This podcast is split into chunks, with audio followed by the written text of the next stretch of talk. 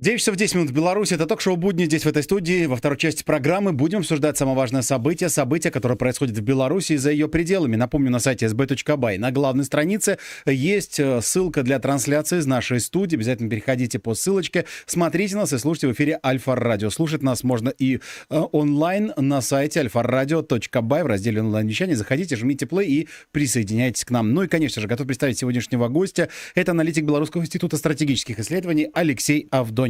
Доброе утро, Алексей. Доброе утро. Ну что ж, поговорим о саммите НАТО в Вильнюсе. Действительно, в информационном плане достаточно активно освещался. Я уверен, еще будут освещаться те решения, которые были приняты во время этого саммита. Но уже многие заявляют о том, вот опять же, цитата президента Словакии заявила о том, что саммит НАТО в Вильнюсе не был посвящен Украине. Хотя, по большому-то счету, украинская сторона и как-то заявляла, что этот саммит будет действительно решать глобальные проблемы Украины.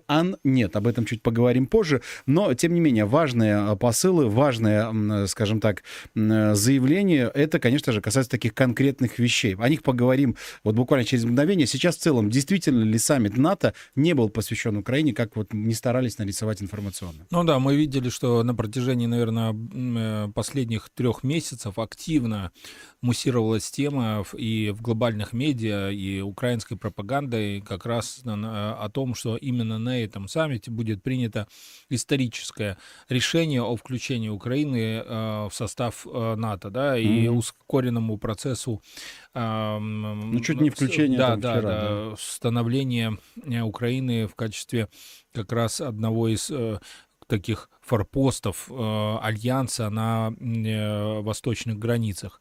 Но мы видели, что ничего этого не произошло. Все как-то так плавно отнекивались, и в итоге все закончилось тем, что дали какие-то некие гарантии, некую программу, но в действительности никаких кардинальных решений не было. То есть для Украины по-прежнему отведена роль такого квази-бойца, который должен вести непосредственно борьбу с Российской Федерации, с созданием напряженности в Восточной Европе.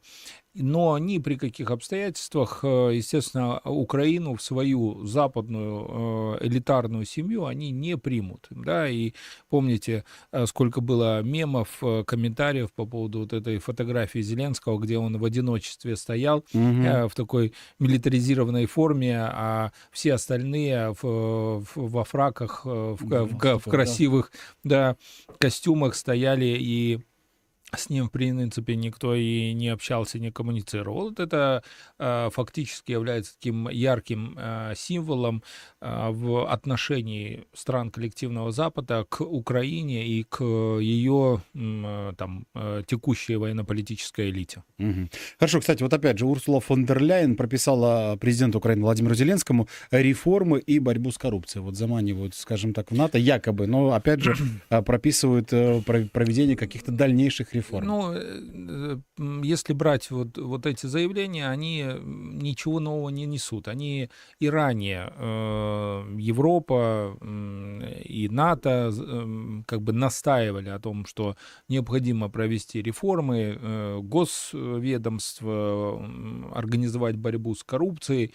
Но для Украины что это значит? Это значит только одно, что, скорее всего, всеми этими службами антикоррупционными будут заниматься кадровые сотрудники спецслужб западных государств.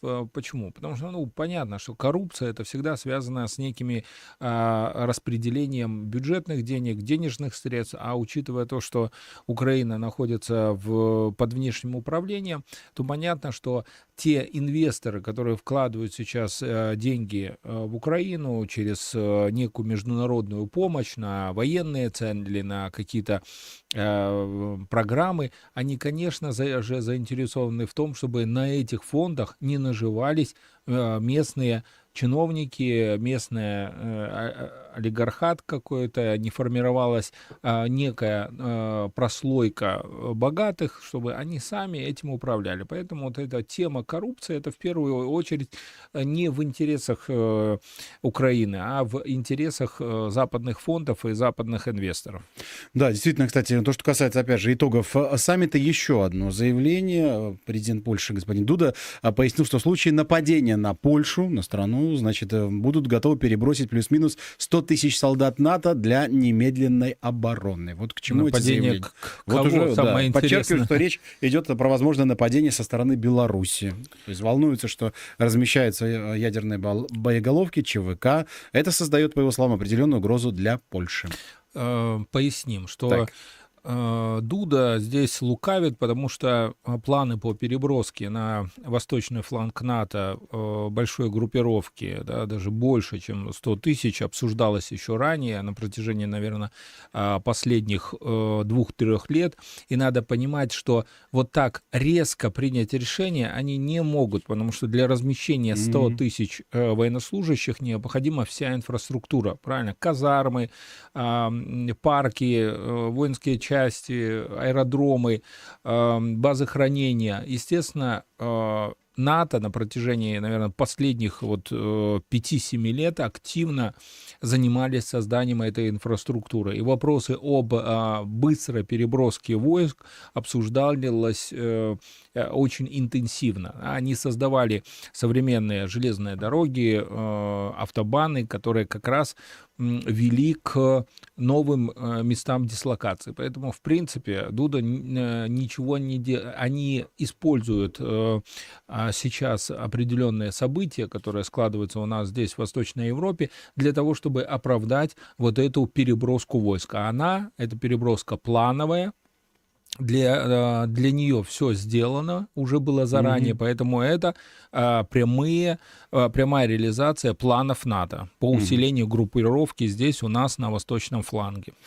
Ну что ж, тема, которая не касается напрямую саммита НАТО, но тем не менее касается Украины, тоже интересная, значит, всплывают подробности. 8 мая этого года украинское руководство в Киеве во главе с президентом Украины Владимиром Зеленским и американская компания BlackRock подписали соглашение о создании фонда развития Украины. С формальной точки зрения, говорят эксперты, речь идет всего лишь о деятельности, которая нацелена на то, чтобы привлечь инвестиции в энергетический сектор Украины. На самом же деле, говорят другие, это соглашение открывает путь к полной распродаже главных секторов украинской экономики, включая даже ту ее часть, которая до сих пор принадлежит государству. По большому-то счету, что Украину продают за долги уже. Да, мы должны, наверное, пояснить, кто такой BlackRock.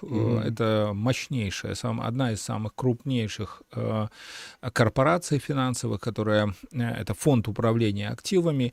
Его активы, которыми он управляет, составляют более 8,5 триллионов долларов, и по своему размеру это равносильно совокупному ВВП Франции и Германии.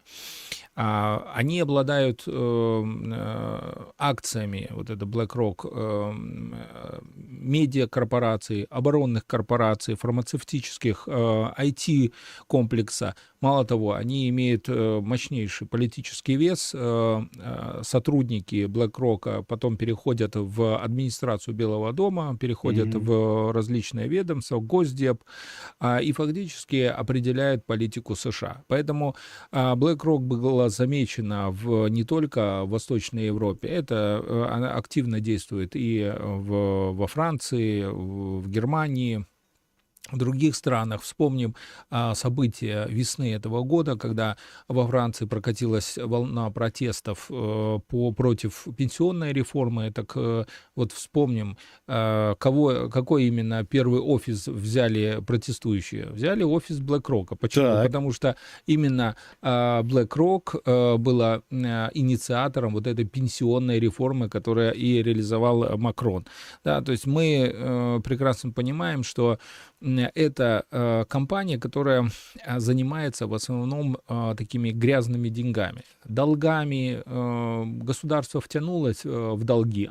Значит, не можешь отдать долги, отдавай что? Отдавай пенсионные фонды, отдавай активы. Вот сейчас с Украиной происходит то же самое. А война все спишет, да? Ну, здесь вопрос, что наоборот, они же говорят, мы вам оказываем помощь, оружие поставляем, но никогда Запад ничего не делает бесплатно. Все делает с учетом и контролем. Говоря, громко заявляет, мы вам передадим F-16, а снизу по такой-то цене. Да, да, все записывать. Не можете заплатить, будьте добры, отдайте нам в управление ваши ключевые активы. Предприятия, земли. Вот я нашел информацию, что сейчас уже BlackRock контролирует бумаги таких компаний в Украине, как Метинвест, энергетика ДТЭК, сельское хозяйство МХП, Нафтогаз, украинские железные дороги, УкрАвтодор, УкрЭнерго. Мало того, именно BlackRock контролирует 17 миллионов гектаров украинской сельскохозяйственной земли из 40 миллионов гектаров, да, и куда входят в том числе через компании Cargill, DuPont и Monsanto. Вот фактически мы видим, что украинцам не принадлежит почти ничего. Народу Запад очень хорошо умеет считать и контролировать свои финансы. И если он что-то дает, старое оборудование, старое вооружение, военную технику, он всегда будет пытаться забрать свой куш. Вот забирают, естественно, через контроль над этими активами. Но вопрос в другом, в том, что они боятся. Самое большее, чего они боятся, это то, что война, которая сейчас идет на территории Украины, она может привести к уничтожению этих активов. И поэтому, вот когда мы в самом начале начали обсуждать тему создания фонда, вот этот фонд, он должен быть неким гарантом, некой подушкой безопасности для частных инвесторов. То есть, что это значит? Это значит, что корпорации, которые ввязались, профинансировали этот проект по Украине, сейчас понимают, что у них ресурсов не хватит. Им надо привлекать частные компании, частных инвесторов. Но частные инвесторы не пойдут, потому что риски в Украине очень высокие. И для того, чтобы показать, что они способны гарантировать им инвестиции и возврат инвестиций, сейчас создают этот фонд. Да, и тем самым говорят, смотрите, мы инвестируем, поэтому и вы инвестируете. Но мы можем с полной уверенностью сказать, что, скорее всего, это как раз вариант спасения проекта по Украине. Они пытаются всеми правдами и неправдами доказать, что их решение по милитаризации Украины было правильным. Но мы результаты саммита уже обсуждали и видим, что многие, в первую очередь, страны Азиатско-Тихоокеанского региона, Ближнего Востока, те, которые являются одними из ключевых игроков мировой политики, мировой экономики, прекрасно понимают, что Запад заигрался. Проект по Украине уже не дает нужного результата, и инвестировать в Украину под флагом Америки уже вряд ли кто будет. То есть, в принципе, можно сказать, что они так осторожно, но тем не менее готовятся к поражению, да, в военных действиях, страхуются. Они страхуются, они всеми правдами стараются вытянуть хоть какой-то актив. Ну, помните, как в 12 стульев он трогал этот дворец, но забрать его не мог. Так и здесь. Они трогают те активы, но забрать их не могут. Они бы с радостью там перенесли их, вывезли куда-нибудь в Европу, но не могут. Да? С радостью бы вывезли плодородные земли. Возможно, так они и делают. Ну, оно же происходит, да, земли вывозят. Но что могут, то вывозят. Что не могут, ну, понятно, что с ними придется расстаться. Ну что же, продолжаем двигаться дальше. Вот то, что касается активов, то, что касается, кстати, энергетики, важная, интересная тема. Второй энергоблок БелАЭС для проведения динамических испытаний выведен на 100-процентную мощность. Об этом говорится в сообщении Минэнерго нашей страны, которое было опубликовано 12 июля в официальном Телеграм. Действительно, на данном этапе, вот опять же, то, что касается АЭС, хотел бы провести параллель и, конечно же, сообщить о том, что Польша стала еще на шаг ближе к строительству собственной АЭС. Соседи по АЭС молчат. Уже действительно Польша, Министерство климата и окружающей среды Польши дало добро на строительство первой в стране атомной электростанции. Документ официально подтверждает, что АЭС соответствует общественным интересам и последовательно проводимой правительством энергетической политики. Вот и как Польша планирует строить, нас они обвиняли, что происходит. Ну вот тут раз 100%. Что происходит? Да. Объясняем. Все те, кто умеют считать, прекрасно понимают, что атомная электроэнергия — это самая дешевая электроэнергия. Если вы имеете дешевую электроэнергию, ваша конечная продукция любого предприятия будет в разы дешевле ваших конкурентов, которые, к примеру, используют энергию ветра, солнца и других так называемых направлений зеленой энергетики. И поляки, естественно, сейчас выступают таким неким экспериментом со стороны, в первую очередь, Соединенных Штатов Америки. То есть атомную электростанцию, надо тут, наверное, уточнить, строят же не сами поляки, они привлекают англосаксонские энергетические корпорации, и делается это противовес Германии, Франции и Италии. Вспомним, что на протяжении, наверное, последних 50 лет США все делали для того, чтобы разрушить атомную электроэнергию в Германии, насадить вот эту идею необходимости развития зеленой энергетики. Это все привело к тому, что германская промышленность стала все хуже и хуже по конкуренции, по цене, сравнению даже с французскими, потому что Франция не отказалась от своей атомной электроэнергии, атомных электростанций, и сейчас Польша делает вот этот энергетический рывок, естественно, с помощью Соединенных Штатов Америки. Американцы и энергетические компании, и политическое руководство все прекрасно умеют считать и понимают, что для того, чтобы из Польши сделать некий противовес Германии и старой Европе, традиционной Европе, Германии, Франции, Италии, необходимо из Польши сделать некое, поддержать вот это состояние экономического чуда Восточной Европы. Но для этого, естественно, надо дешевая электроэнергия. Вот для этого в Польше сейчас реализуется этот проект. Ну что ж, спасибо огромное. Мы прервемся буквально на несколько минут. В нашем эфире, в эфире Альфа-Радио, прозвучит короткий выпуск новостей и прогноз погоды. А дальше снова появимся здесь, в этой студии. Оставайтесь с нами.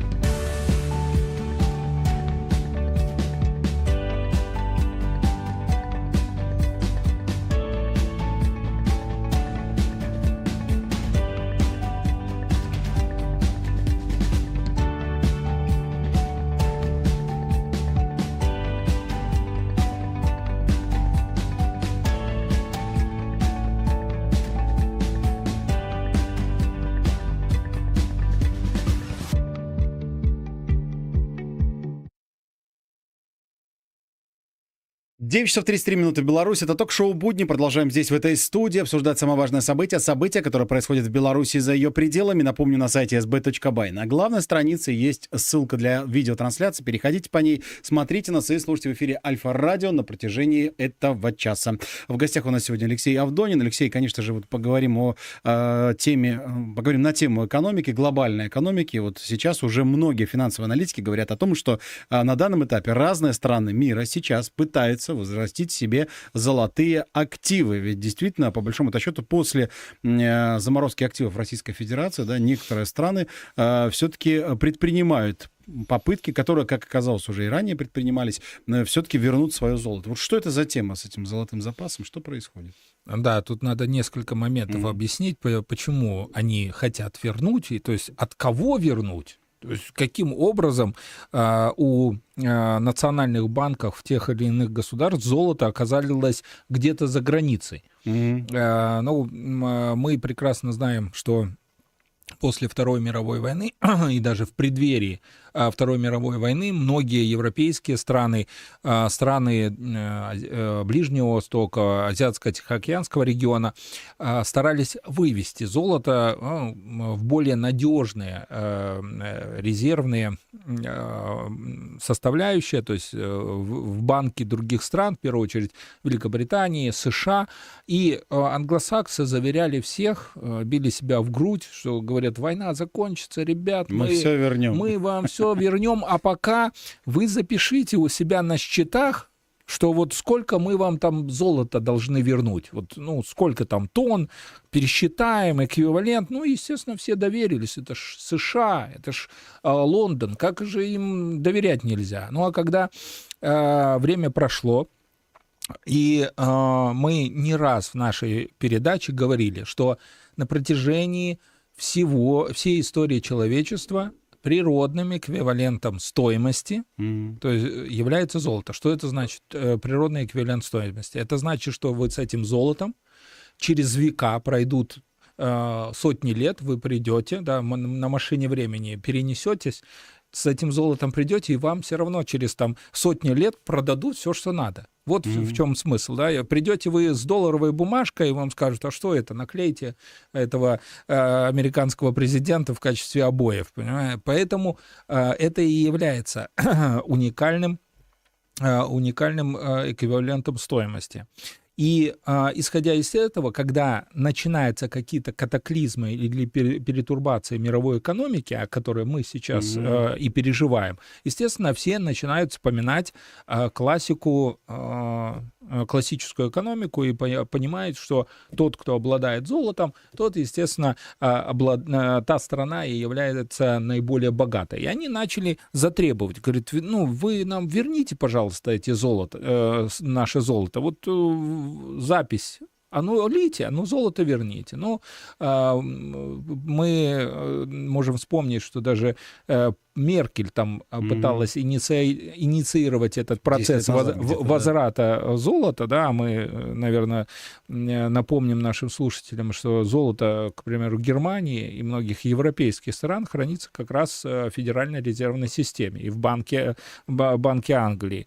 И итогом всего этого было что Меркель сказала, вы, наверное, не ту тему поднимаете, вам, наверное, надо уйти на пенсию и вообще что-то у вас, наверное, проблемы с восприятием реальности, поэтому забудьте про это золото, вот есть счета, вот и пускай эти счета виртуальные, там, банковские и будут. Вы будете в международных финансах показывать, что у вас это золото в действительности есть, а реально вы это золото никогда не получите. Вот, в принципе, сейчас этот процесс мы видим, что очень активизировался. Мало того, те страны, которые добывают золото, они это золото уже не продают на международных рынках. Все понимают, что сейчас, в ближайшие, наверное, 10 лет будет как раз изменение вот этого международного эквивалента, стоимостных эквивалентов. Опять же, БРИКС, да, люди смотрят и страны смотрят. Если до этого, после войны, там воспринимался доллар как мировая валюта, сейчас все понимают, что может быть такой резкий скачок, точка бифуркации, когда даже действующие валюты, которые есть сейчас, там евро, доллар, там франк, они могут резко поменяться, измениться. И только те, у кого будет золото, те будут могут за это золото или, по крайней мере, сделать какую-то новую валюту и сказать, вот у нас там несколько сот тонн золота, вот мы на эти золото выпускаем некий новую валюту, некий золотой стандарт вводим и как результат начинаем торговать. А у кого нету этого золотого стандарта, ну извините, вы тогда самые бедные страны будут. Ну, в общем, можно говорить, что ваше золото только тогда, когда оно хранится на территории страны. Да. Но мы говорим... Кстати, и Венесуэла же тоже пробовала, по-моему, забрать, да? Не дали. Не дали. Но мы в первую очередь говорим не про золото, которое вы можете пойти купить в ювелирном магазине. Еще раз, наверное, поясним. Это монетарное золото, то есть 25 карат 999 пробы. Чистейшее золото, которое как раз и хранится в банках. Ну что ж, спасибо огромное. Продолжаем двигаться дальше. Еще одна тема горячо обсуждается в информационном поле. Конфликты между Украиной и Польшей на исторической почве. По большому-то счету тема Волынской резни. Вот как-то последнее время очень активно появляется, очень активно комментируется многими экспертами. Да? Ну и сейчас на данном этапе действительно сейчас вот эти конфликты возможны, да, между Польшей и Украиной, потому что как-то неспроста там в 80-ю годовщину Волынской резни на Сейм Польши 11 июля в полном составе принимает постановление в память о погибших, в котором призывает Украину признать свою вину. Вот как бы на данном этапе очень непонятна эта ситуация. Что происходит? Происходит, в принципе, все по тому плану, который нарисовал Вашингтон и Лондон.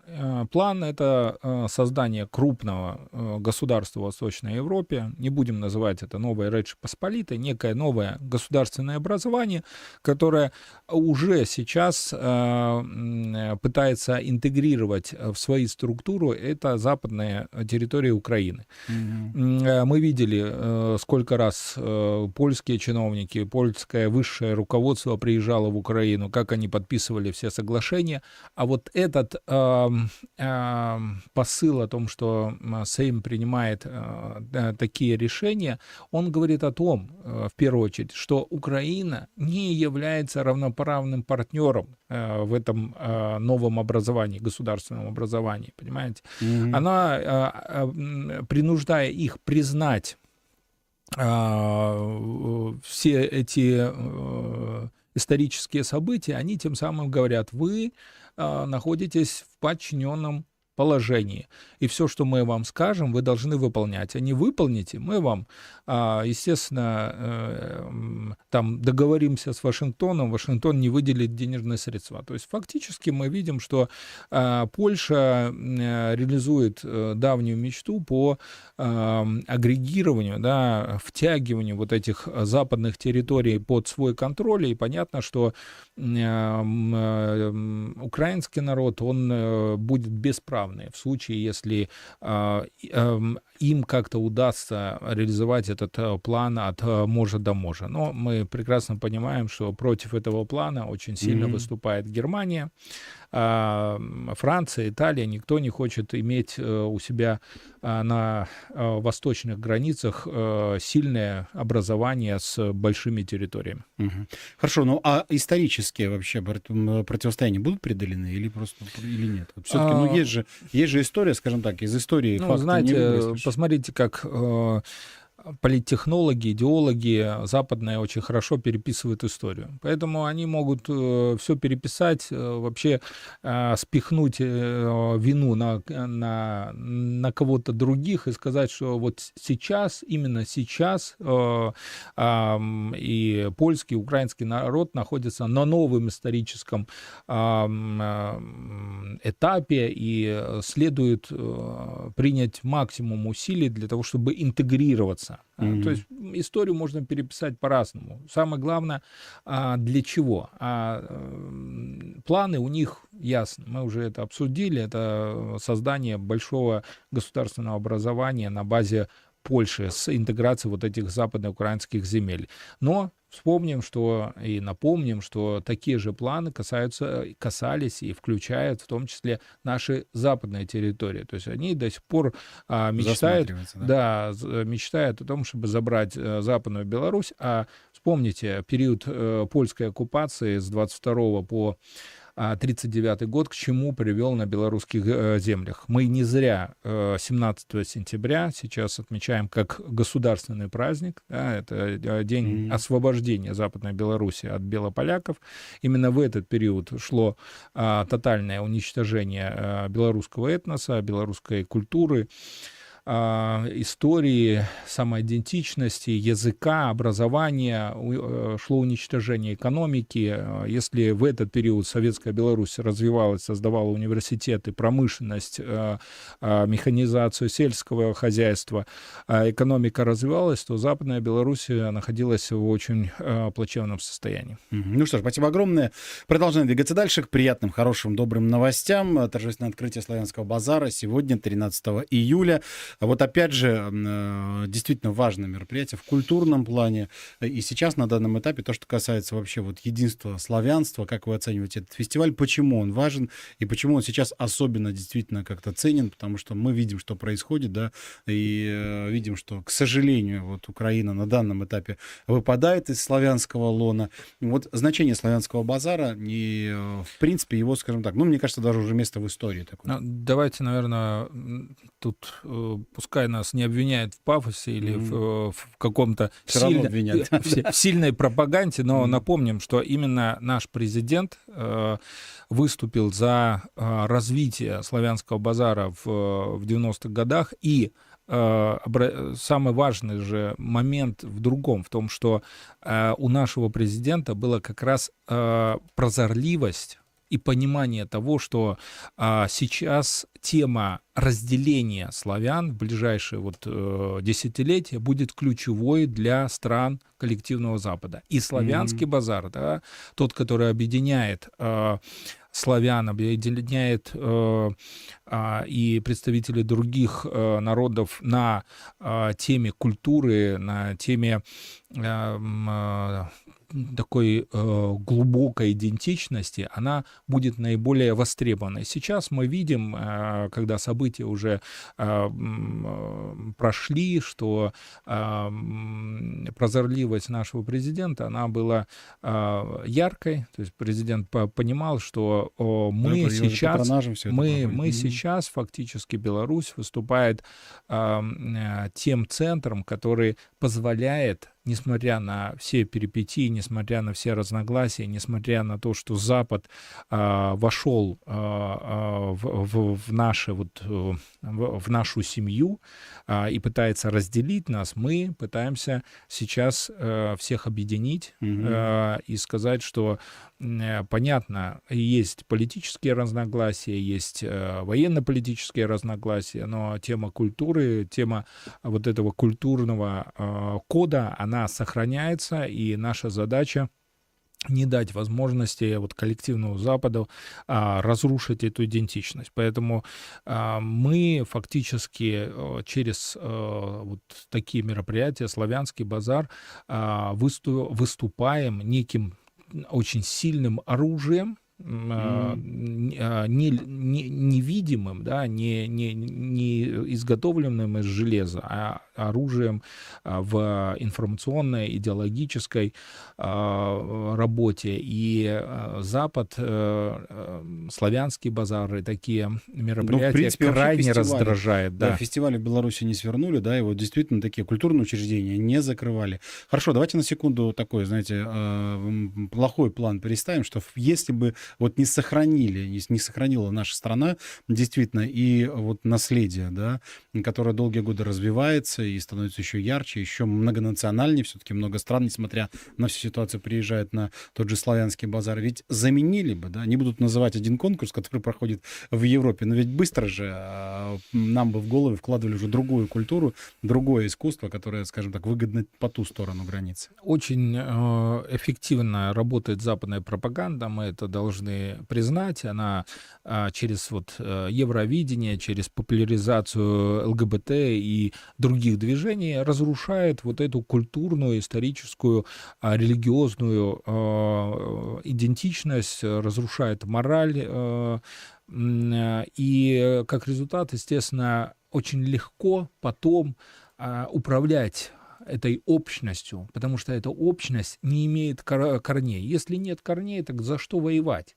А мы через Славянский базар, через вот такие фестивали сохраняем свои корни. Мы знаем, за что мы боремся. И, естественно, когда мы осознаем вот эту связь поколений, связь, которая идет через некое неуловимое, да, какую-то форму, какой-то эфир такой, который объединяет нас всех, это гораздо сильнее, и разрушить нас в этом случае очень сложно. Ну, кстати, самое интересное, что сейчас на данном этапе получается, что Славянский базар, ну, так, может, тоже пафосно звучит, но борется за самоидентичность и той же Украины. Ведь все равно, как бы, славянские корни, да, ведь, как бы, они позволяют сохраниться. Мы, знаете, это фактически Славянский базар, если так выступать, да, это как там ДНК, который сохраняет вот этот код, и даже как бы не пытался Запад разрушить, мы все равно сейчас, сохраняя это ДНК Украины, этих славянских корней, в последующем сделаем так, что Украина восстановится и не то что вспомнит, но вернется в лоно славянской семьи. Ну что ж, спасибо огромное. Это ток-шоу «Будни». Время наше подошло к завершению. Напоминаю, что самые яркие цитаты сегодняшнего разговора можно будет прочесть в нашем сетевом издании sb.by на протяжении всего дня. Послушать в эфире Альфа-радио также возможно с 17 до 19:00. Ну и, конечно же, напомню, в гостях у нас был аналитик Белорусского института стратегических исследований Алексей Авдонин. До встречи в буднях, Алексей. Спасибо огромное за этот разговор. Спасибо.